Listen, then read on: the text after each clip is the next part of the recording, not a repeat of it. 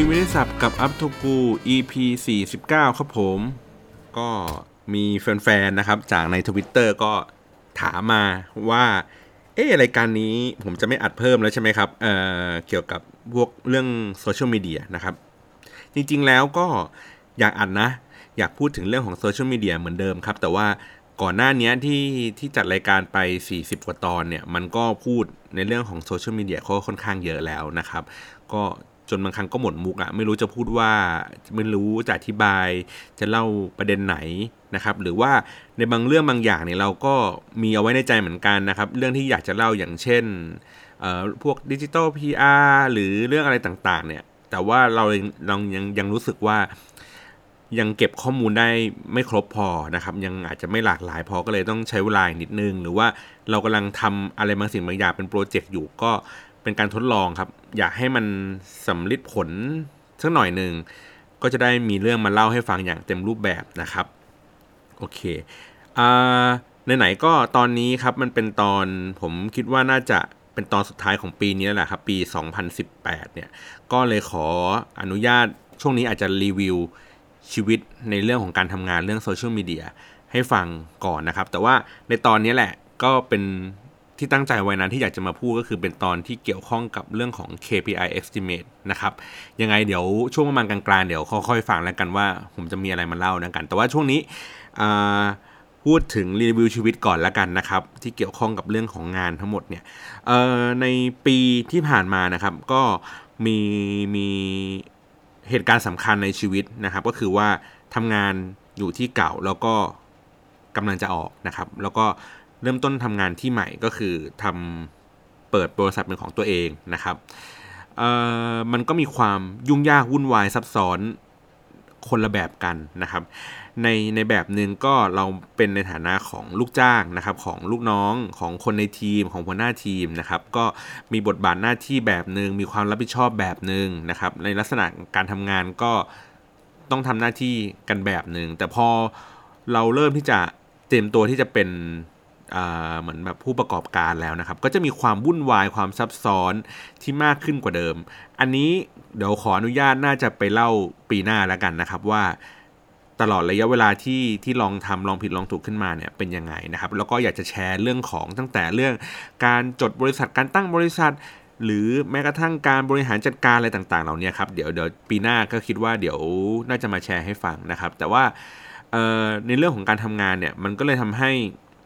เราได้เราต้องมีโอกาสในการพบเจอคนใหม่ๆ แปลกๆนะครับสิ่งหนึ่งที่ที่รู้สึกได้เลยก็คือว่า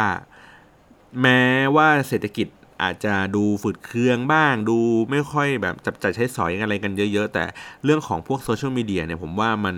มันเริ่มที่จะเติบโตขึ้นนะครับ จริงๆก็ตามเเวลาเขาอ้างอิงก็เขาจะอ้างอิงจากพวก DAAT พวก DAT อะไรเงี้ยครับ ที่เขามีจัดอบรมสัมมนากันทุกปีสรุป ผลเขาเรียกไงนะผลการทำงานของสมาคมดิจิตอลเอเจนซี่ทั้งหลายทั้งปวงนะครับ หรือแม้กระทั่งตัวที่เป็นเม็ดเงินโฆษณาที่ในสื่อหลักๆเนี่ยอย่างเช่นทีวี หนังสือพิมพ์นะครับ ก็ลงโฆษณาลดลงลดลงเรื่อยๆ แต่ว่าสื่อที่มันมีการลงทุนมากก็พวกโซเชียลมีเดียพวกอินเทอร์เน็ต นะครับหรือว่าสื่อวิทยุเนี่ยก็ลงทุนในอัตราเท่าเดิม หรือมีแนวโน้มที่จะเยอะขึ้นนะครับในในทุกๆปี ปีนี้ก็น่าจะมีการเติบโตขึ้น ถ้าผมจำไม่ผิดอะเขาที่แรกเขาคาดการไว้เมื่อปลายปีที่แล้วนะครับว่าปีนี้น่าจะเติบโตประมาณพันสองล้าน แต่ว่า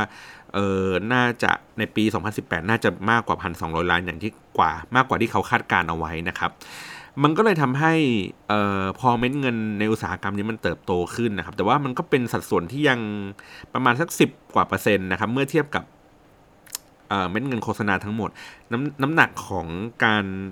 ลงโฆษณาก็ยังเป็นที่ทีวีอยู่เป็นหลักนะ แต่ว่าอินเทอร์เน็ตก็มีการเติบโตที่มากขึ้นเรื่อยๆนะครับเออมันก็เลยทำให้เกิด business model แบบหนึ่งครับ ก็คือเป็นเรื่องของการที่มันมีเอเจนซี่เจ้าเล็กเจ้าน้อยโผล่ขึ้นมามากขึ้นนะครับ แล้วก็ในขณะเดียวกันเนี่ยมันก็มีการแข่งขันในเรื่องของการทำงานหมายถึงว่าจากเดิมเนี่ยที่มันจะมีเพียงแค่บริษัทใหญ่ ๆนะครับ ที่ที่ไปจัดการบริหารจัดการหรือว่าพูดคุยกับลูกค้านะครับ ก็จะมีเป็นเจ้าเล็กๆ มากขึ้นขณะเดียวกันก็มีการปรับตัวของพวกบริษัทที่เป็น production นะครับอออย่างล่าสุดเนี่ยผมเพิ่งไปเจอเพื่อนๆนะครับที่เขาทำงานอยู่ในบริษัทที่ที่เป็น production ใหญ่ ๆ อย่างเช่น Phenomena นะครับที่เป็นบริษัทที่ทำหนังโฆษณาแบบเก่งๆเลยนะครับ หรือว่าที่ Benetone นะครับที่เขาก็เป็น production ในเรื่องของการทำหนังโฆษณาทำหนังวิดีโอที่ที่เป็นสเกลใหญ่มากๆ เพราะว่าที่ Benetone เนี่ยรับหนังอินเดียเนี่ยค่อนข้างเยอะเลยนะครับ ทั้งสองที่เนี่ย ผมก็ถามว่าเออเป็นยังไงบ้างนะครับเเขาก็บอกว่าตอนนี้เขามีการที่จะปรับ business model บางอย่าง ก็คือทำเป็นบริษัทที่เป็นสามารถที่จะรับงานสเกลเล็กลงได้นะฮะสเกลเล็กลงหมายถึงว่าปกติสมมตินะผมผมไม่มั่นใจราคาชัดๆนะครับสมมติว่าถ้าเกิดว่าเราทำหนังโฆษณาหนึ่งมาหนึ่งเรื่องเนี่ยต้นทุนของหนังโฆษณาหนึ่งเรื่องเนี่ยอาจจะเป็นประมาณสัก 1 ล้านบาทนะครับก็เอาไว้ on air ฉายทีวีอะไรอย่างนี้เรื่อยไปนะครับ แต่ว่าพอมันเป็นช่วงที่อินเทอร์เน็ตมันเฟื่องฟูขึ้นปุ๊บเนี่ยมันไม่มีใครยอมจ่ายเงินในมูลค่า 1 ล้านบาท เพื่อทำหนังโฆษณาที่ลงทั้งทีวี ลงทั้งออนไลน์ได้ เพราะว่าพฤติกรรมของออนไลน์มันก็คนละอย่างกับในทีวีครับอย่างเช่นว่าหนังทีวีเราอาจจะสมมติหนังมันเป็นมาตรฐานมัน 30 วินาทีนะครับแต่ว่าคนโฆษณาเองเอ้พูดผิดคนที่อยู่บนออนไลน์จริงๆอะอาจจะไม่มีสติ พอที่จะดูหนังยาว 30 วินาที มากขนาดนั้นอาจจะใช้เวลาเพียงแค่แบบ 7 วินาทีหรือ 15 วินาทีที่สั้นมากนะครับ ดังนั้นแล้วมันทำให้เขาเรียกไงนะวิธีการในการเล่าเรื่องของหนังโฆษณาเนี่ยมันมันเปลี่ยนแปลงนะฮะมันเลยทำให้ไม่สามารถที่จะไปคิดเงินมูลค่า 1 ล้านบาทในการทำหนังขึ้นมาสักเรื่องได้แล้วนะครับเขาก็เลยลดสเกลลงครับก็ลดสเกลลงอาจจะราวๆสักหลักแสนนะฮะ หลักตั้งแต่แบบ2 0 0 0 0 0 3 0 0 0 0อะไรอย่างนี้ก็แล้วแต่สตูดิโอแล้วแต่ production แล้วแต่อะไรต่างๆ เหล่านี้นะครับ เพื่อที่จะทำให้ลดสเกลลง แต่ว่าหนังอาจจะยังยาว 30 วินาทีเท่าเดิม แต่ว่าทุกอย่างถูกลง ถูกลงก็คือ 1 คือเมื่อคุณใช้ในสเกลออนไลน์อย่างเดียวครับ มันไม่จำเป็นที่จะต้องไปเกรดสี ไม่ต้องไปปรับ format ให้มันตรงตาม สถานีต่างๆนะครับ แล้วก็ production ในเรื่องของการจัดสเกลเดี๋ยวนี้มันมีกล้อง DSLR ซึ่งมันก็ถ่ายได้สวยพอๆกับกล้องแบบถ่ายทำภาพยนตร์หรืออะไรแบบนี้นะคะมันก็ลดสเกลลง ผู้กำกับอาจจะไม่จำเป็นต้องเป็นผู้กำกับชื่อดังนะครับ เป็นตัวใหญ่ก็ได้ก็อาจจะเป็นจูเนียคนที่เพิ่งเริ่มจบมาใหม่ ๆ ก็มากำกับหนังก็ได้ เพียงแต่ว่าต้นทุนอื่นๆเนี่ยพวกเอเจนซี่ ก็จะรับหน้าที่ทำสิ่งนั้นแทนตัวที่เป็น production ครับหมายถึงว่าสมมติทำหนังโฆษณาหนึ่งเรื่องเนี่ยจากเมื่อก่อนก็คือว่าลูกค้าก็คือเป็นแบรนด์นะฮะ แล้วก็จับมือกับเอเจนซี่เอเจนซี่ก็อาจจะเป็นคนแนะนำแหละ แล้วก็พาไปหา production ที่ที่มีเรื่องของงานครีเอทีฟเพิ่มขึ้นนะครับ เขาก็ เขาก็จะแบบมีอะมี 3 ฝ่ายนะฮะเวลาคิดตังมันก็คิดอาจจะคิดแพงหน่อย แต่ว่าพอมันเป็นสเกลที่เล็กลงเนี่ย production อาจจะมีหน้าที่เพียงแค่ดูแลเรื่อง production อย่างเดียวนะฮะแล้วก็เอเจนซี่ก็อาจจะดูแลเรื่องของครีเอทีฟเพิ่มขึ้นอะไรแบบนี้นะครับมันก็มีแนวโน้มธุรกิจที่มันเปลี่ยนแปลงไปนะครับ อีกเรื่องหนึ่งก็คือเรื่องของออที่เรากำลังจะมาเล่าเนี่แหละนะครับ เรื่องของการเขาเรียกไงนะคาดการ KPI นะครับผมพยายามพยายามที่ที่เงียบๆไปเนี่ยพยายามนึกเป็นคำไทย ให้มันเข้าใจง่ายๆ ก็คือเหมือนประมาณว่า การคาดการประสิทธิผลในการโฆษณาบนโซเชียลมีเดียครับถ้าเป็นภาษาอังกฤษก็เป็น KPI estimation ประมาณนี้แหละนะครับ ก็ก็เลยเป็นเนื้อหาหลักในในตอนนี้นะครับ ที่เราอยากจะมาเล่าให้ฟัง เพราะว่าในตลอดระยะเวลา 1 ปีที่ผ่านมาเนี่ยที่ผมทำงานเนี่ยมันมี ความยากของอุตสาหกรรมนี้ซ่อนอยู่อย่างหนึ่งนะครับ คือคือผมมองว่ามันแล้วแต่ที่นะ บางที่ก็คือเขาอาจจะเป็นเอเจนซี่ที่เก่งในเรื่องของงานครีเอทีฟนะครับ ถ้าถ้าถ้าในวงการเนี่ยก็เขาก็จะยอมรับกันในเรื่องของพวกบริษัทพวก CJ WORX นะครับหรือว่าพวก Rabbit's Tale หรืออะไรอย่างเงี้ยค่ะเขาก็จะมีจุดขายของเขาก็จะมีความเป็น ความคิดสร้างสรรค์เป็นตัวนำนะฮะ มีความคิดที่แปลกใหม่ น่าสะดุดตาอะไรแบบนี้นะครับหรือว่าบางที่เนี่ยก็จุดแข็งของเขาก็จะเป็นเรื่องของการที่สร้างการรับรู้ ในในกลุ่มคนเนี่ยได้ได้จำนวนมากนะครับ ก็อย่างเช่นพวกแบบพวก IPG พวกเอ็มินเตอร์ก็คือพวกแบรนด์ใหญ่ๆ หรือพวกโอกิวีอะไรอีกหลายๆแบรนด์นะครับขออภัยที่ไม่ได้กล่าวทั้งหมดนะฮะก็จะมีจุดเด่นต่างๆกันนะครับ หรือว่าบางที่ก็จะเป็นเป็นเป็น house เล็กๆ แต่ว่ามีจุดแข็งก็คืออาจจะเป็นคนที่ซื้อแอดเก่งนะครับหรือว่าเป็นบางที่ก็จะเป็นที่ที่มีความเป็นครีเอทีฟสูงในสไตล์แบบงานคราฟต นะฮะก็คือเป็นงานทำมืออารมณ์ประมาณนั้นนะครับ ก็มีแตกต่างกัน ทีเนี้ยแต่ว่าในหลาย ๆ ที่อะที่ที่ที่จุดที่มีความแตกต่างกันเราเหล่านั้นนะครับเขาก็ต้องการตำแหน่งหนึ่งครับหรือว่าเออหรือว่าลักษณะงานแบบหนึ่งที่ที่มีความเข้าอกเข้าใจในอุตสาหกรรมนี้ แล้วก็สามารถที่จะไปยันกับลูกค้าได้ สิ่งนั้นก็คือเรื่องของการคาดการ KPI ที่กำลังจะเกิดขึ้นนะครับ คือมันตำแหน่งนี้มันอาจจะเป็นทั้งฝั่งที่เป็นบางที่นะเขาก็บอกว่าคนคนนี้อาจจะเป็นในฝั่งที่เป็นกลยุทธ์ ในการที่จะวางแผนว่าเออ เราจะนำเสนอเรื่องอะไรที่มันเป็นภาพใหญ่ ๆ แล้วก็สามารถคาดการได้ว่ามันจะได้ผลลัพธ์อะไรยังไงนะครับ บางที่เขาก็บอกว่าคนคนนี้น่าจะอยู่ในตำแหน่งของ planner ก็คือคนวางแผนว่า เออ เมื่อมันกระจายไปอยู่ตามสื่อต่างๆ กระจายลงในเพจ กระจายลงใน Twitter ใน YouTube อะไรเงี้ยมันน่าจะมีคนรับรู้เท่าไหร่เห็นเท่าไหร่อะไรแบบนี้ บางที่ตำแหน่งเนี้ยก็ไปอยู่ในฝั่งที่เป็นเอ่อฝั่งซื้อโฆษณา เพราะว่าจะเป็นคนที่สามารถที่จะคาดการณ์ได้ว่าต้องใช้เม็ดเงินโฆษณาเพิ่มขึ้นเท่าไหร่จากจาก production นะครับในการที่จะทำให้คนเกิดการรับรู้เกิดการเข้าอกเข้าใจในผลิตภัณฑ์นี้มากขึ้นนะครับ อันนี้ ก็แล้วแต่เลยนะ แล้วแต่ที่ว่าเขาเขาจับคนที่มี skill แบบนี้ครับไปอยู่ในแผนกไหน มันก็ได้ผลลัพธ์ที่ต่างกัน แต่ว่าทั้งหลายทั้งปวงเนี่ยจุดที่สำคัญของเรื่องนี้คือการคำนวณครับว่าผลลัพธ์ที่จะได้จากการลงทุนของลูกค้าเนี่ยมันจะออกมาเป็นแบบไหนนะครับหลักๆแล้วผมขออนุญาตเลือกมาทีละแพลตฟอร์มแล้วกันค่อยๆ พูดทีละแพลตฟอร์มแล้วกันว่า ว่าแต่ละอันมันวัดผลกันยังไงนะ อืม โอเค เริ่มจาก Facebook ก่อนนะครับ Facebook เนี่ย มันจะมีตัววัดผลอยู่ประมาณสัก 3-4 ตัวนะครับ เอ่อหลักๆเลยก็คือตัวที่เป็น l i s h ที่เขาใช้กันนะครับ แล้วก็ l i s h ก็จะมีความสับสนกันระหว่าง reach กับ impression นะฮะ ซึ่งไอ้ impression เนี่ย บางแพลตฟอร์มบางอัน อย่างเช่นพวกเว็บไซต์นะครับ หรือว่า ตัวที่เป็น Twitter เขาก็จะใช้ตัวที่เป็น impression ในการวัดผล แต่ใน Facebook เนี่ยจะใช้ตัวที่เป็น reach ในการวัดผลแทน ผมเล่าความแตกต่างของ 2คำนี้ให้ฟังคร่าวๆก่อนแล้วกันนะครับ ว่าว่าผมจะเล่าให้ฟังว่ามันเป็นสมมุติว่าเรามีบิลบอร์ดอยู่หนึ่งอันครับ อยู่ริมถนนนะครับบิลบอร์ดอันเนี้ยมันมีรถวิ่งผ่านประมาณวันละ1 0,000 คันนะครับ ค่า Impression คือค่าประมาณการสูงสุดที่ คิดว่าคนน่าจะเห็นนะฮะสมมติว่ารถมี 1 คันนะครับรถ 1 คันนั่งได้มากสุด 4 คน แล้วมันวิ่งผ่านป้ายเนี้ยวันละหมื่นคันนะครับหมายถึงว่าค่า Impression คือ 40,000นะครับหมายถึงว่านี่คือค่าคาดการมากที่สุดของคนที่จะมีโอกาสเห็นไอ้ป้ายป้ายนี้นะครับส่วน reach เนี่ยมันก็คือค่าที่เป็น ตัวเลขจริง ๆ ที่คนมันเห็นผ่านตรงนี้นะครับ สมมติว่ารถ 1 0,000 คันอะอย่างน้อยค่า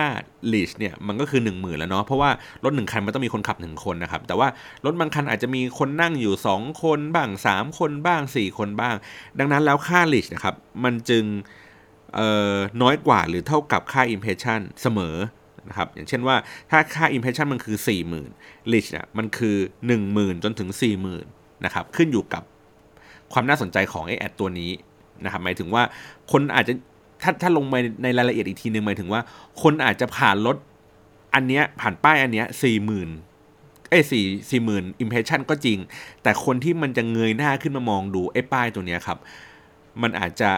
ขึ้นอยู่กับความเขาเรียกไงเดียความน่าสนใจของไอ้ป้ายตัวนี้ อย่างเช่น ถ้าป้ายมันธรรมดามากๆเป็นเพลนๆอะไรเงี้ยไอ้คนลิชมันก็คือขั้นต่ำคือประมาณ 1 0,000 อยู่แล้วล่ะ แต่ว่าบางคนก็คืออะก็ก้มหน้าเล่นมือถือไปไม่ได้มองป้ายอันนี้ แต่ถ้าเกิดว่าเฮ้ยป้ายนี้มันน่าสนใจไอ้คนขับก็จะแบบว่าเฮ้ยแกแก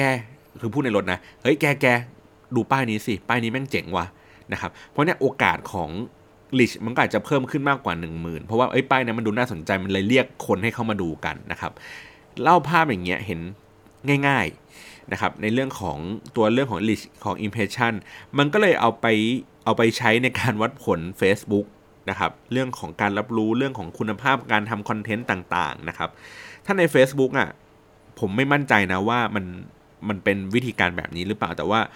ผมมักจะใช้วิธีการแบบนี้ครับ อธิบายลูกค้าว่าค่า impression ถ้าสมมติมันปรากฏอยู่ใน Facebook นะครับ เอ่อเวลาเราเปิดหน้าจอในในมือถือครับ แล้วเวลาเราไล่คอนเทนต์น่ะขึ้นไปเรื่อยๆ แล้วมันผ่านผ่านไอ้กรอบสี่เหลี่ยมที่มันอยู่บนหน้าจอมือถือครับ ผมจะเรียกว่าสิ่งนั้นว่า reach แต่ไอ้ข้อมูลที่มันกำลังรอเพื่อที่จะให้เราอะไหลนิ้วอะครับป้ายนิ้วอะขึ้นไป ที่มันเตรียมไว้อยู่ยังไม่ได้ขึ้นจอนะ อันนี้เรียกค่า impression นะครับหมายถึงว่าพอมันไหลฟึบไปเนี่ยมันก็จะผ่าน จอเราเขาก็จะเรียกว่าเป็น1 list ไปนะฮะก็คล้ายๆกับไอ้ตัวป้ายบิลบอร์ดข้างทางแบบเมื่อกี้ที่ผมเล่าให้ฟังนั่นแหละนะครับทีนี้การประมาณการการคาดการว่าอะไรยังไงเดี๋ยวเดี๋ยวค่อยว่ากัน อะ เมื่อกี้มีเรื่อง reach impression ใช่ป่ะ แล้วก็มี engagement นะครับ engagement ก็เป็นพวกแบบ like comment share อะไรอย่างเงี้ยทั่วๆไป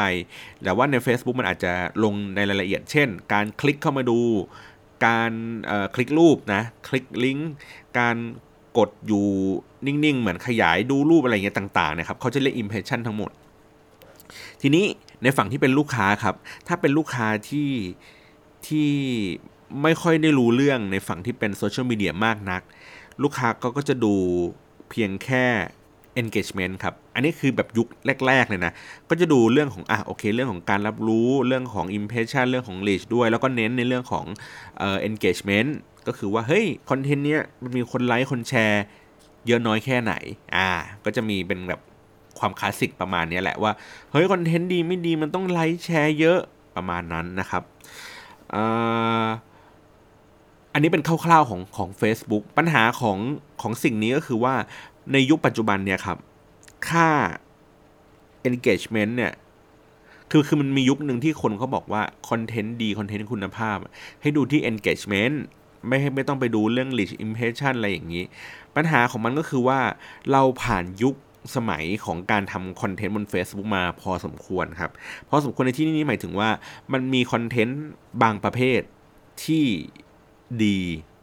โดยปกติอยู่แล้ว มันก็มีความเป็นไวรัลมีความเป็นออร์แกนิก ในระดับหนึ่งเราเห็นแล้วเรารู้สึกว่าเออแชร์นั่นนู่นนี่ไปนะครับคอนเทนต์บางประเภทก็สร้างมาเพื่อแลก engagement โดยโดยเฉพาะ โดยเฉพาะเรื่องพวกกิจกรรมต่างๆนะครับ ก็จะมีคนมาแบบว่าอ่าให้คนมาตอบคำถาม ให้คนมากดไลค์กดแชร์อะไรอย่างนี้ว่ากันไปแลกของรางวัลกิจกรรมต่างๆนะครับหรือแม้กระทั่งให้คนมาคอมเมนต์ติดแฮชแท็กอะไรว่ากันไปนะครับ ซึ่งมันก็จะมียุคหนึ่งก่อนหน้านี้ครับ ประมาณสัก 2 ปีแล้วมั้ง Facebook ก็ออกกฎมาว่า เอ้ย การ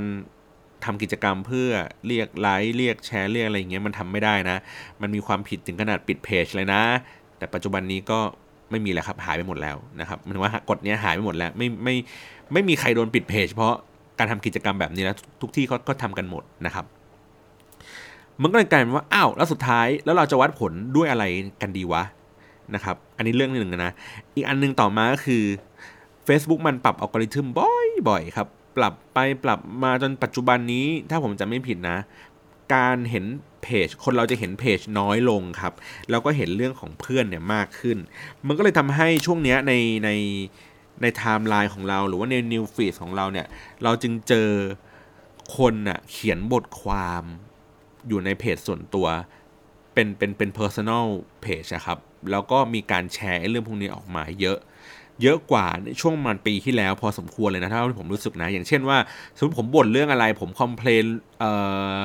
ร้านอาหารอะไรสักอย่างหนึ่งแล้วผมโพสต์ใน Facebook ส่วนตัวของผมขึ้นมาแล้วผมจงใจว่าเปิดให้มันเป็น all ให้คนทุกคนได้เห็นนะครับไอ้ไอ้คอนเทนต์ลักษณะแบบนี้เมื่อมันมีการแชร์เยอะเนี่ยมันมีโอกาสที่จะทำให้มีคนเห็นคอนเทนต์แบบนี้เยอะกว่าการที่เราไปสร้างเพจแล้วก็ ทำอยู่เฉยๆเพราะว่าเหมือน Facebook พยายามปรับอะไรบางสิ่งบางอย่าง เพื่อให้ผลมันออกมาเป็นแบบนี้นะครับ มันก็เลยทำให้ต่อให้เราทำดีแทบตายครับสุดท้ายไม่มีที่อยู่ มาเป็นเพลง ก็คือต่อให้เรามีคุณภาพของคอนเทนต์ที่ดีอย่างไร มันก็ Facebook มันก็พยายามกดเพื่อให้เราอะต้องจ่ายเงินให้มันมันขึ้นขึ้นไปมากขึ้นนะครับ อันนี้คือข้อหนึ่งอีกข้อหนึ่งก็คือลูกค้าเริ่มรู้แล้วว่ามี engagement ที่ดี เท่าไหร่ มันก็ไม่ได้ส่งผลต่อยอดขายสักเท่าไหร่นัก คือบางคอนเทนต์ก็โอ้คนชอบคนเชียร์คนรู้สึกว่ามันดี แต่ว่ามันก็ไม่ได้สะท้อนกับยอดขาย เพราะว่าสุดท้ายตามหลักของโฆษณาครับ คือคือคือ engagement ไม่ได้มีขั้นตอนเอ่อไม่ได้อยู่ในขั้นตอนของการที่จะทำให้คนตัดสินใจซื้อครับ engagement ทำให้คนรู้สึกผูกพันกับ เรื่องราวที่แบรนด์พยายามเล่ากันอยู่ แต่มันไม่ได้มีมันไม่ได้มีเขาเรียกไงนะ ปัจจัยที่ทำให้คนนะครับสามารถทำทำทำการซื้อสินค้านั้นได้สักเท่าไหร่นะไม่ได้มีน้ำหนักมากพอขนาดนั้นนะครับ สิ่งที่มีน้ำหนักมากพอสุดท้ายก็คือเขาก็ย้อนกลับไปที่จุดเดิมก็คือว่า เอองั้นเราต้องการสร้าง awareness สร้างการรับรู้ให้ให้มากขึ้นดีกว่า เพราะว่าพอมันมากขึ้นสมมติว่ามีคนเห็นสักร้อยคนเนี่ยแล้วมีคน engage สักสิบคน แล้วคนซื้อสักหนึ่งคนก็โอเคนะ ดีกว่าการที่เราเอ่อสร้างสร้างเขาเรียกนะ engagement อยู่ 100 คนแล้วสุดท้ายก็มีคนซื้ออยู่แค่หนึ่งคนอยู่ดี เพราะว่าเหมือนสุดท้ายอะครับในในในในช่วงนี้นะเขาพวกนักการตลาดหรืออะไรต่างๆเนี่ยเขาก็พยายามพูดกันว่า เฮ้ยไอเรื่อง impression เนี่ยเรื่อง reach เนี่ยเรื่องหรือว่าเรื่องของ awareness เรื่องของการรับรู้เนี่ยกลายเป็นจุดสำคัญ ที่จะทำให้ยังไงก็ได้อะให้คนเขารู้สึกว่าเฮ้ยได้เห็นไอสิ่งนี้บ่อยๆ engagement ไม่เป็นไรช่างมันนะครับแต่ว่าให้เห็นกันเยอะๆ เห็นทีทีหลอกหูหลอกตากันทุกๆวี่ทุกวันเนี่ยมันก็จะทำให้คนเขาเกิดความรู้สึกเอ๊ะไอ้นี่มันคืออะไรวะกดเข้ามาดูนะครับ ก็จะก็จะเป็นเรื่องเนี้ยตัวชีวัดนี้ก็จะสำคัญนะครับ ทีนี้ความยากของการ estimate สิ่งนี้เนี่ยว่า เอ๊ะ เราจะสมมติเราเราเป็นลูกค้าเราเสนอลูกค้าว่าโอเค เดี๋ยวเราจะทำเพจ Facebook มาหนึ่งอันทำคอนเทนต์ Facebook ทำให้ลูกค้าเนี่ย เราจะประมาณการคาดการไว้ว่า เอ๊ะมันจะได้ผลตอบรับประมาณไหนนะครับ อันนี้อันนี้นี้ค่อนข้างยาก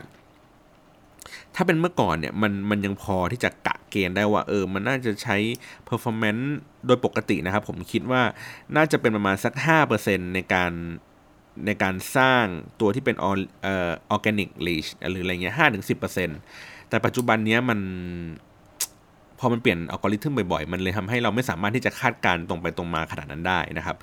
สิ่งที่ผมเลี่ยงก็คือว่า 1 คือผมพยายามใช้ ad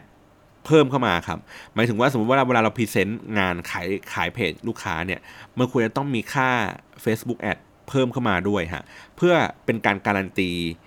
ตัวตัวเลขขั้นต่ำว่ามันจะต้องได้เท่านี้ เพราะว่าพอเป็นแอดปุ๊บมันจะมีราคากลางอยู่นะครับ ว่าราคาประมาณนี้แหละ เราสามารถที่จะทำงานส่งให้ลูกค้าได้ หมายถึงว่าราคากลางนะครับ ผมผมยกตัวอย่างอย่างเช่นว่า ผมขายสมมติถ้าขายกันอยู่ที่ 1,000ลิชคือ 50 บาท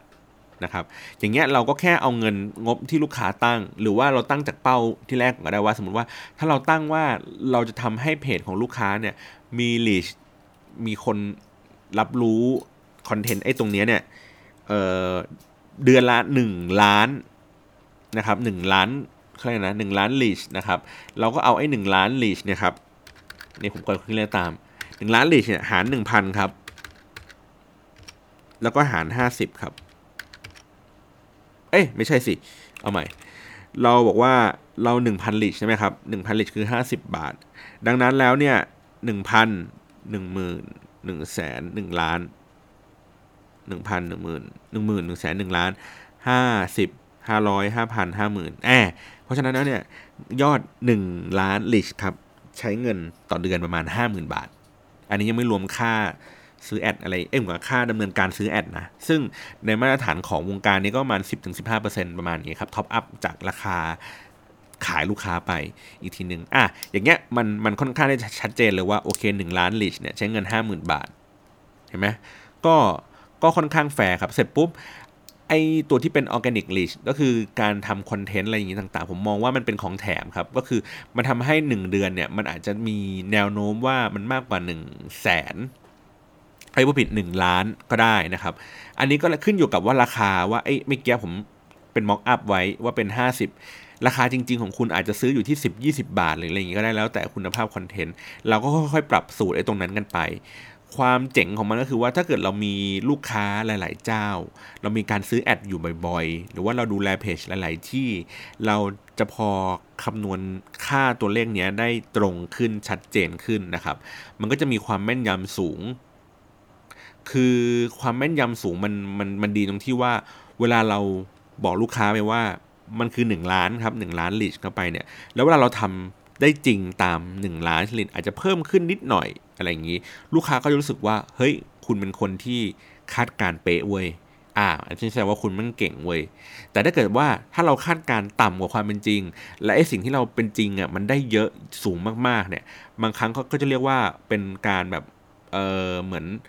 คาดการต่ำกว่าความเป็นจริงครับ อย่างเช่นสมมุติว่าเราเราทำได้จริงอยู่ 1 ล้าน แล้วเราคาดการให้กับลูกค้าว่า เอ้ยมันน่าจะได้ประมาณ 5 0 0แสนว่ะพี่บางบางลูกค้าบางคนเขาก็รู้สึกว่า เฮ้ยแม่งเจ๋งว่ะแกแม่งเก่งว่ะ แต่ว่าบางคนเขาก็จะบอกว่า เฮ้ยนี่แกแสดงว่าแกคาดการณ์อะมันต่ำกว่าความเป็นจริง และแกก็ได้กำไรจากไอ้สิ่งนั้นไป เยอะเกินไป เพราะนั้นเนี่ยพยายามคาดการณ์ให้มันใกล้เคียงที่สุดครับ หรือบางครั้งเนี่ยเรา คาดการมากเกินกว่าความเป็นจริง พูดโอเวอร์เกินไป เช่น ความเป็นจริงเราอาจจะได้อยู่ทำได้อยู่ประมาณแค่หนึ่งล้าน แต่เราพูดว่าโอ้ยพี่คอนเทนต์เราดีอย่างนั้นอย่างนี้ เดี๋ยวผมขายพี่เลยเนี่ยได้ 2 ล้านแน่นอน อันนี้ก็เจ๊งกันมาก็ตั้งเยอะแล้วนะครับ เจ๊งในที่นี้คือในวงการมีทั้งฝั่งที่เป็นการซื้อค่าตัวเลขที่ไม่เป็นประโยชน์ต่อต่อการ ใช้งานจริงอะเนี่ยเหมือนที่ผมเคยเล่าใน EP บาง EP อะครับว่ามันเป็นเหมือน user ผีอะไรเงี้ยคือซื้อค่านั้นอะเพื่อเอามาโปะใน KPI ว่าโอเค เราได้ทำตามเป้าอย่างที่เราบอกลูกค้า เพราะว่าเรา over promise ครับให้ให้สัญญาที่เกินกว่าความเป็นจริงที่เราทำได้ เราบอกลูกค้าว่า 2 ล้านเราทำได้จริงอยู่ล้านเดียว อีกล้านหนึ่งที่เหลือที่เราแบบสัญญากับเขาไว้อะก็เหนื่อยกันเลยอะต้องหาตัวเลขปลอมมาปั้นกัน หรือว่าบางที่อย่างแย่เลยนะ ก็แก้ไขตัวเลขกันเองเลย อันนี้ก็ จริง ๆ อย่างที่บอกคือ ถ้ามีประสบการณ์หน่อย ก็จะพอรู้ว่าอะไรคือมันเป็นเรื่องจริงอะไรมันคือมันเรื่องหลอกนะครับ ประมาณนี้อันนี้อันนี้ในฝั่ง Facebook นะในการประมาณการคาดการ ผมก็เลยสรุปว่าพยายามคาดการจากตัวที่เป็น Facebook Ad เป็นหลักก่อนนะครับ พยายามหาค่ากลางเหล่านั้นให้ได้ ซึ่งไอ้ค่ากลางนั้นอะผมก็พูดเสมอว่าเราลองซื้อเองเลยครับ ลองลอง target ง่าย ๆ สักแค่แบบ boost ad ตัวละมันพันบาทอะไรเงี้ยครับ แล้วก็ลองซื้อใน target เดิม ซ้ำไปซ้ำมาเพื่อสุดท้ายมันเป็นค่าเฉลี่ย หรือบางครั้งเนี่ยผมใช้วิธีการซื้อหลาย ๆ ตัวนะครับผมก็ใช้ ad ตัวเดียวกันซื้อ target หลาย ๆ แบบ เพื่อลองดูว่าค่ากลางหาร 3 กันออกมาแล้วเนี่ยมันได้เท่าไหร่นะครับมันก็จะพอที่จะคาดการ performance คร่าว ๆ แล้วว่าว่าเราจะได้อะไรยังไง แต่ว่าเรื่องของ engagement เรื่องอะไรอย่างเงี้ยมันมันก็ค่อนข้างที่จะยากอย่างที่บอกก็คือว่าไม่ได้ยากหรอกครับ ผมผมในความรู้สึกผมผมแค่รู้สึกว่าไม่ไม่ค่อยขาย ไม่ค่อยชอบขายหลังๆ ไม่ขายตัวที่เป็น engagement เท่าไหร่แล้ว เพราะว่ามันมันไม่สะท้อนต่อสิ่งที่ลูกค้าขายเพราะบางครั้งเนี่ยลูกค้าเขาขายของไม่ได้ เพราะว่าไม่ใช่ว่า engagement ไม่เยอะครับ แต่ awareness มึงไม่มีถูกไหมของมันมีอยู่แล้วของมันขายอยู่แล้ว แต่ว่ามันไม่มีคนรับรู้ว่าเฮ้ยมันมีของสิ่งนี้ขายอยู่นั้นแล้ว มันไม่ได้ มันผมไม่ไม่อยากจะนำเสนอ solution ที่เอ้ย engagement ดี แล้วทำให้พี่ขายของได้ดีไม่ใช่ แต่ผมรู้สึกว่าพี่ต้องเติมในเรื่องของ awareness ให้มากขึ้น ให้คนพูดถึงสิ่งนี้มากขึ้น engagement เป็นยังไง เดี๋ยวค่อยตามมาอีกทีค่อยเป็น step ต่อมาอีกทีหนึ่งอ่าอันนี้คือ Facebook นะครับ ต่อมาตัวที่เป็นพวก YouTube พวก IG ผมผมมองว่ามันเป็นเครือเดียวกันกับของ Facebook นะ หมายถึงว่าเวลาเราคาดการ KPI อะครับ พยายามคาดการจากตัวที่เป็นแอดเป็นเป็นพวกซื้อโฆษณาต่างๆเนี่ยมันจะทำให้เราทำงานง่าย อย่างเช่น ถ้าเป็น YouTube เราจะคาดการว่า 1 วิวเนี่ยมันจะต้องใช้ต้นทุนราวๆสักประมาณสัก 50 สตางค์จนถึง 1 บาท ดังนั้นเนี่ยเวลาเราการันตีลูกค้าไปว่าเฮ้ยพี่คลิปนี้คือการันตี 1 ล้านวิวเนี่ยเราอาจจะต้องตั้งจากงบ ad ที่เราดันคลิปนี้ขึ้นไปด้วย อย่าไปหวังในฝั่งที่เป็นออร์แกนิกอย่างเดียว เพราะว่าผมก็เห็นคนที่เจ็บ มาเพราะออร์แกนิกมาเยอะแล้วนะ เพราะว่าบางครั้งเนี่ยเรารู้สึกว่าเรานั่งดูแล้วเราก็แบบ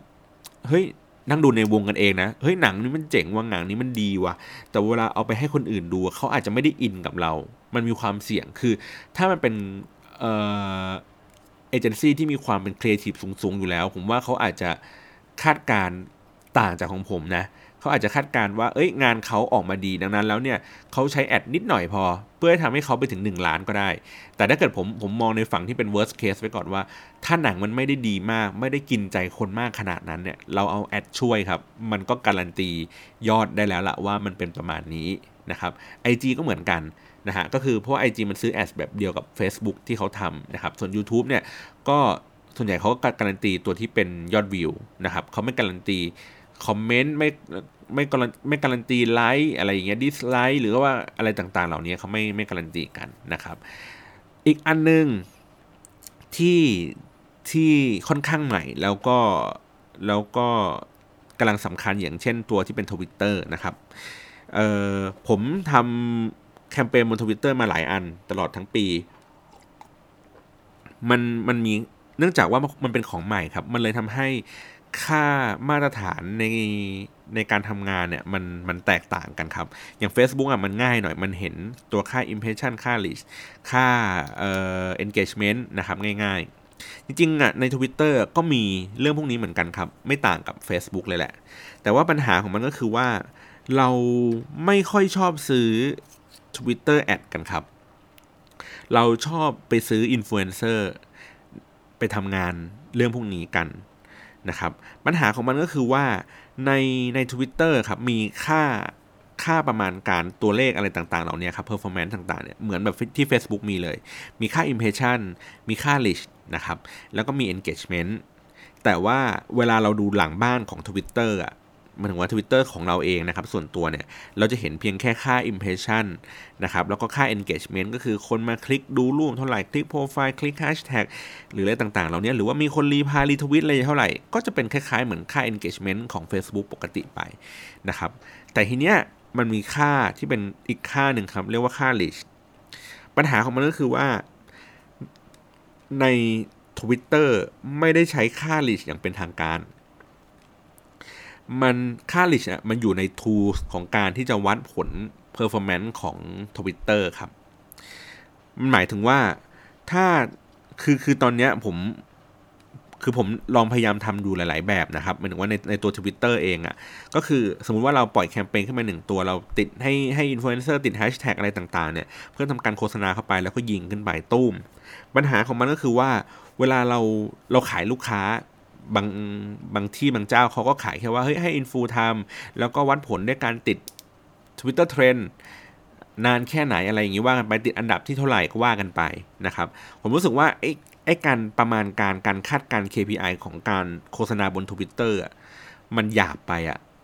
มันหยาบไปก็คือว่า เอ้ยไออะไรติดเทรนอะไรติดเทรนมันก็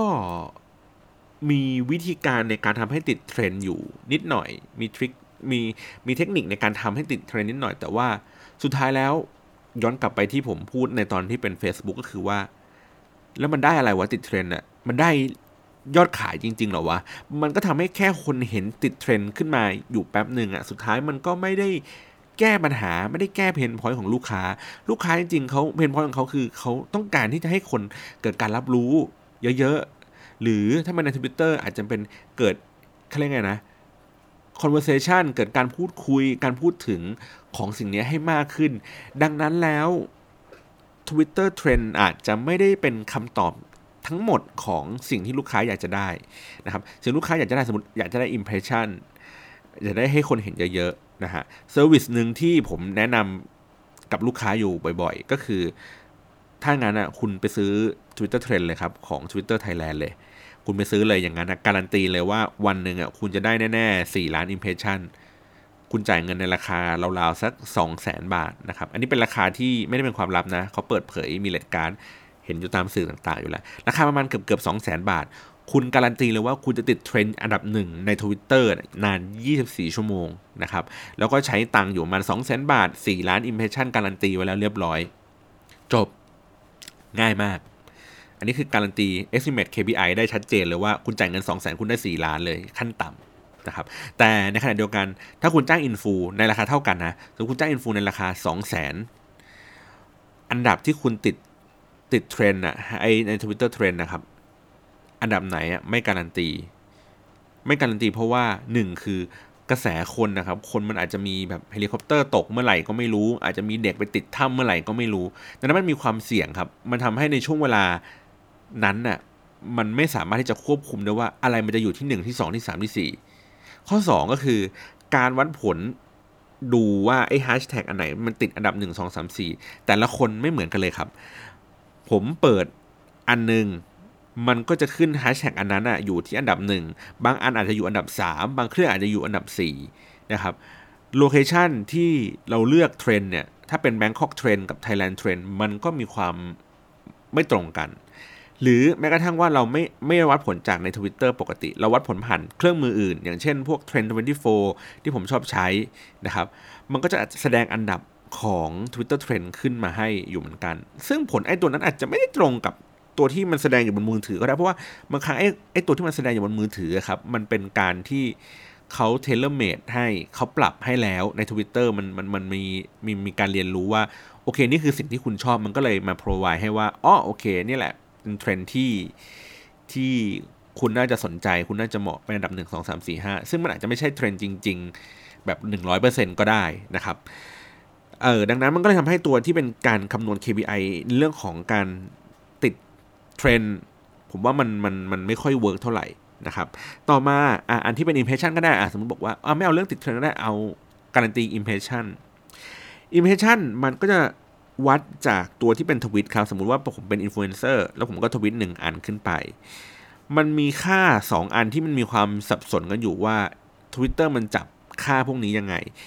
นะครับ impression อะผมเคยดูในในตำรานะครับเขาพูดว่าเขาอันนี้ตำราของ Twitter นะเขาพูดว่า impression มันเกิดขึ้นจากที่สมมติว่าผมมีคนตามอยู่หนึ่งหมื่นคน แล้วผมทวิตไปหนึ่งอัน มันก็จะนับ impression ไปเลยทันทีว่า ในหนึ่งทวิตนั้นมีคนเห็นอยู่หนึ่งหมื่นนะครับแต่ว่าในความเป็นจริงอะเท่าที่ผมดูในในข้อมูลหลังบ้านอะอิมเพรสชันเวลาที่มันแสดงผลในทวิตนะปัจจุบันเนี่ยครับมันไม่ได้ขึ้นว่าหนึ่งหมื่นเพราะว่าสมมติว่าผมมีคนตามอยู่หนึ่งหมื่นคนแล้วผมทวิตไปหนึ่งครั้ง มันก็ควรจะต้องขึ้นค่าอิมเพรสชันคือหนึ่งหมื่นแต่ว่าตอนนี้ค่าไม่ได้ขึ้นหนึ่งหมื่นครับค่ามันขึ้นหลักพันหลักร้อยบ้างบางที หรือว่าถ้าเกิดอันไหนทวิตไหนที่มีคนรีทวิตเยอะๆมันก็ขึ้นไปเป็นหลักแสนได้ ดังนั้นแล้ว ค่า impression ในการคำนวณแบบนี้มันจึงไม่ใช่แล้วล่ะ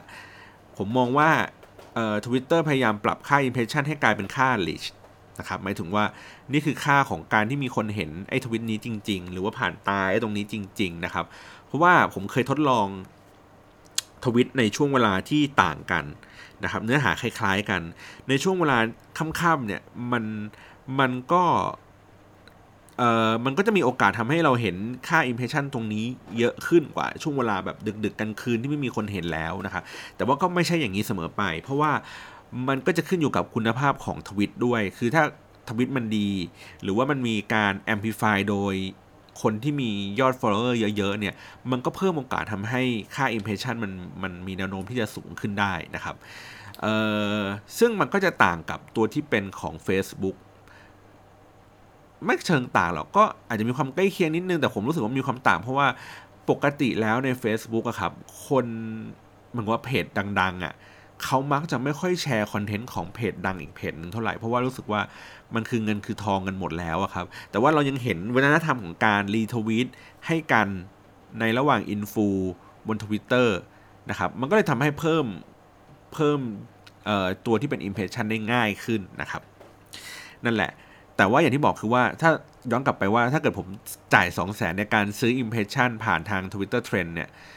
ได้ 4 ล้าน กับการจ้างอินฟู2 0 0แสน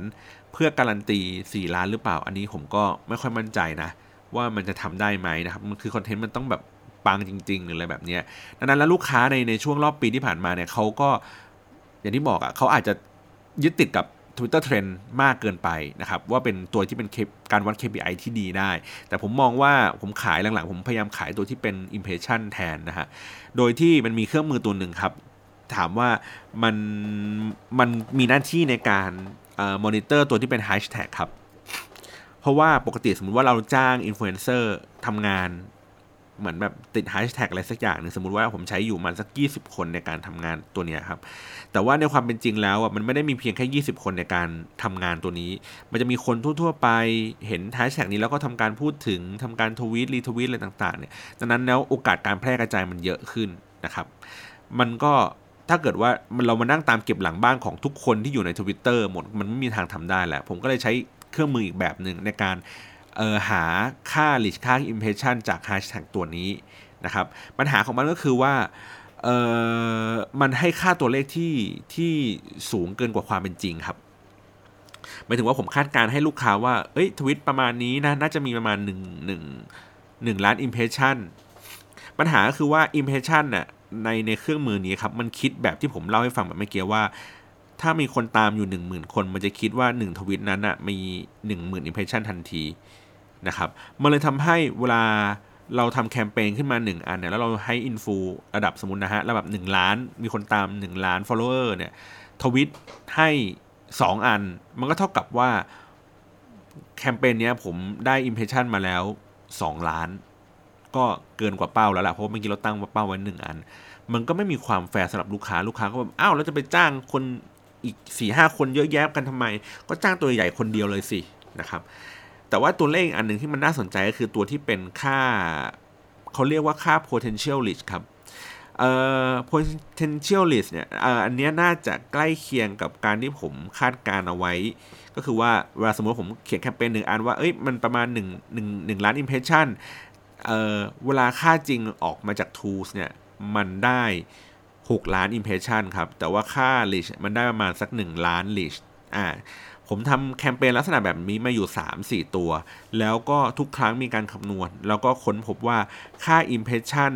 มันมีค่าที่สูงกว่า reach ประมาณเกือบ 6 เท่า หมายถึงว่าเออดังนั้นแล้วเนี่ยผมผมก็เลยบอกว่า งั้นผมขอปรับการ estimate ตัว KPI เนี่ยใหม่ ว่าผมขออนุญาตใช้ตัวที่เป็นค่าของ reach ผ่านเครื่องมือตัวนี้ที่เป็นเครื่องมือกลางที่ผมไม่มีส่วนเกี่ยวข้องอะไร ไม่สามารถไปแก้ไขอะไรมันได้เนี่ยเป็นเป็นเครื่องมือแบบ third party ในการวัดผล performance ตัวตัวนี้ขึ้นมานะครับ โดยที่ไม่ได้ใช้ตัวที่เป็นของ Twitter ในการวัดผลอย่างเดียวอะไรแบบนี้นะครับ ก็จะทำให้ข้อมูลอะที่เวลาเราส่งลูกค้าเนี่ยก็มีความแม่นยำมากขึ้น เป็นการ estimate ที่มันชัดมากขึ้นเพราะว่านอกเหนือจากการที่เรารู้ค่าประมาณการค่าแอดเมื่อกี้ที่ผมเล่าให้ฟังใช่ไหม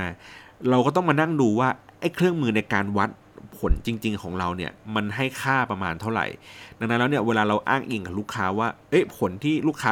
น่าจะได้รับเนี่ยมันจะประมาณนี้นะไอ้ตัวเลขเนี้ยเราไม่ได้แบบโกหกพกลมอะไรใดๆเนี่ยมันมีเครื่องมืออันหนึ่งอะที่เป็นมาตรฐานในการวัดผลลักษณะแบบนี้อยู่แล้วนะครับ ดังนั้นโดยภาพรวมของทั้งหมดเนี่ยเออผมผมเลยรู้สึกว่าการ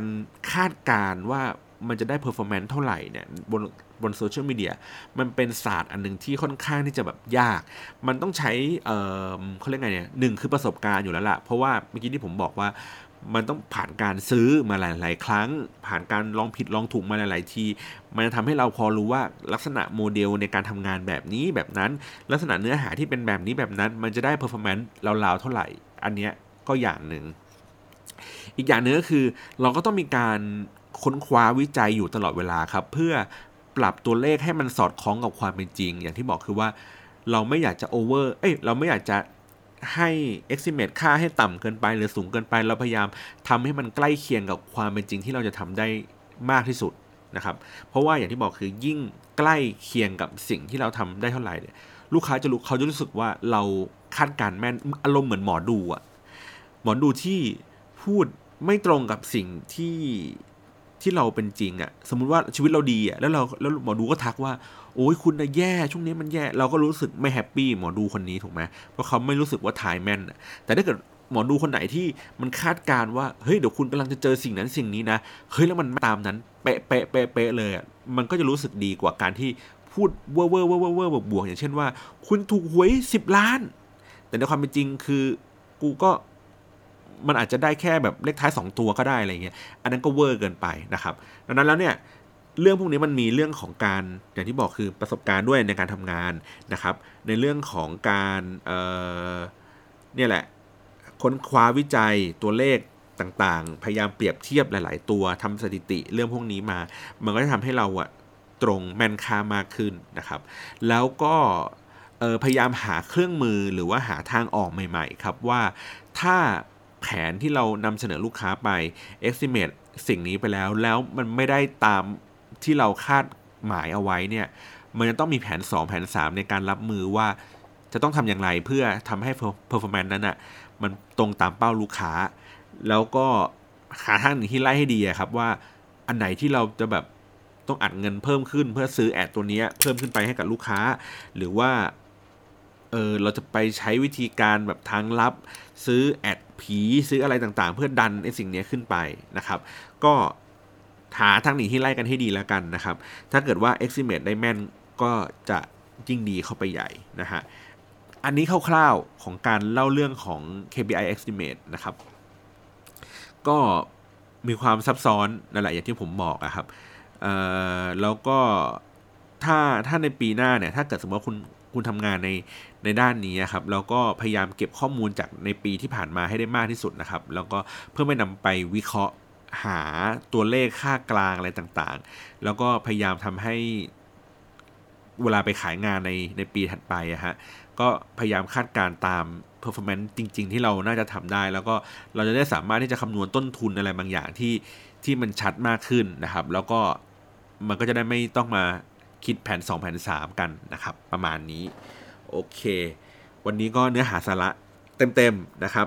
ก็ถือโอกาสเลยแล้วกันว่า เพราะว่าเทปนี้น่าจะเป็นเทปสุดท้ายของปีนี้แล้วล่ะนะครับ ก็ขออวยพรผู้ฟังแล้วกันนะครับ ก็อวยพรล่วงหน้าในช่วงปีใหม่เลยแล้วกันก็ขอให้ประสบความสำเร็จนะครับ ในการทำอะไรบางอย่างอยู่นะฮะคนที่กำลังทำเริ่มต้นทำอะไรในสิ่งเล็ก ๆ เนี่ยก็พยายามทำสิ่งนั้นต่อไปนะฮะ เพราะว่าวันหนึ่งเราก็ไม่รู้ว่าไอ้สิ่งเล็กๆน้อยๆที่เราทำอยู่นั้นอะมันอาจจะส่งผลใหญ่โตในอนาคตอีกก็ได้นะครับ ก็หรือว่าคนที่กำลังทำอะไรบางอย่างอยู่ ผมก็อยากจะอวยพรให้คุณยังมีความตั้งใจทำสิ่งนั้นนะครับ อย่างไม่ลดละ แล้วก็มีความซื่อสัตย์ต่อสิ่งที่คุณกำลังทำอยู่นะครับ เพราะว่าเเมื่อคุณตั้งใจทำมันเนี่ยแล้วคุณมีความซื่อสัตย์กับมันเนี่ยผมมองว่ามันเป็นเรื่องที่แบบ ดีมากๆแล้วอะ่ะในการที่จะแบบมีความเจริญก้าวหน้าในในอาชีพการงานของสิ่งที่คุณกำลังทำอยู่นะครับ หรือคนที่ประสบความสำเร็จแล้วนะครับ ก็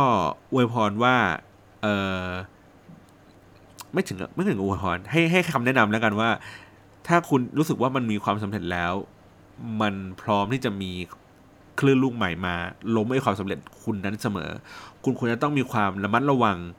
ในความสำเร็จ อันนั้นของคุณว่า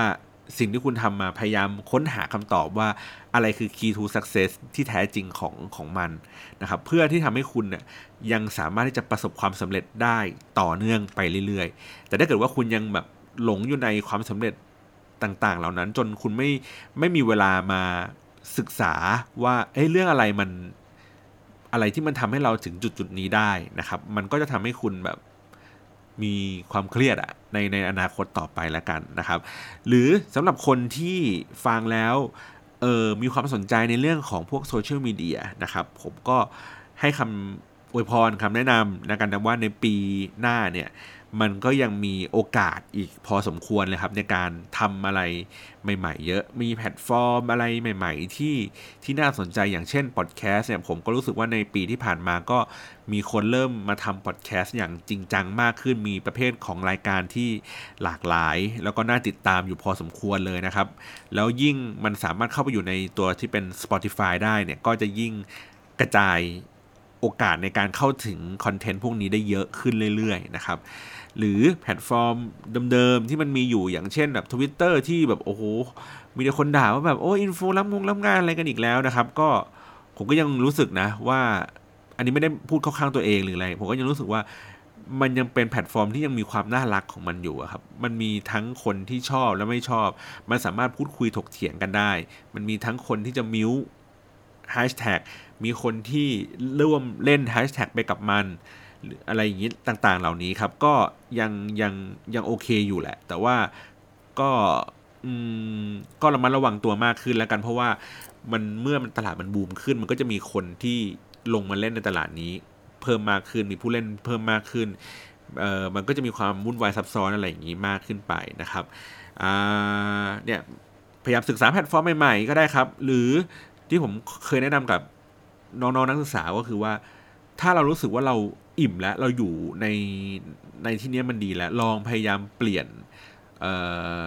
โจทย์ใหม่ ๆ ครับ เช่น เราอาจจะอยู่ใน IG ได้เก่งอยู่แล้ว อาจจะอยู่ใน Facebook ได้เก่งอยู่แล้ว ลองไปอยู่ใน Twitter ไหมลองไปอยู่ใน YouTube ไหม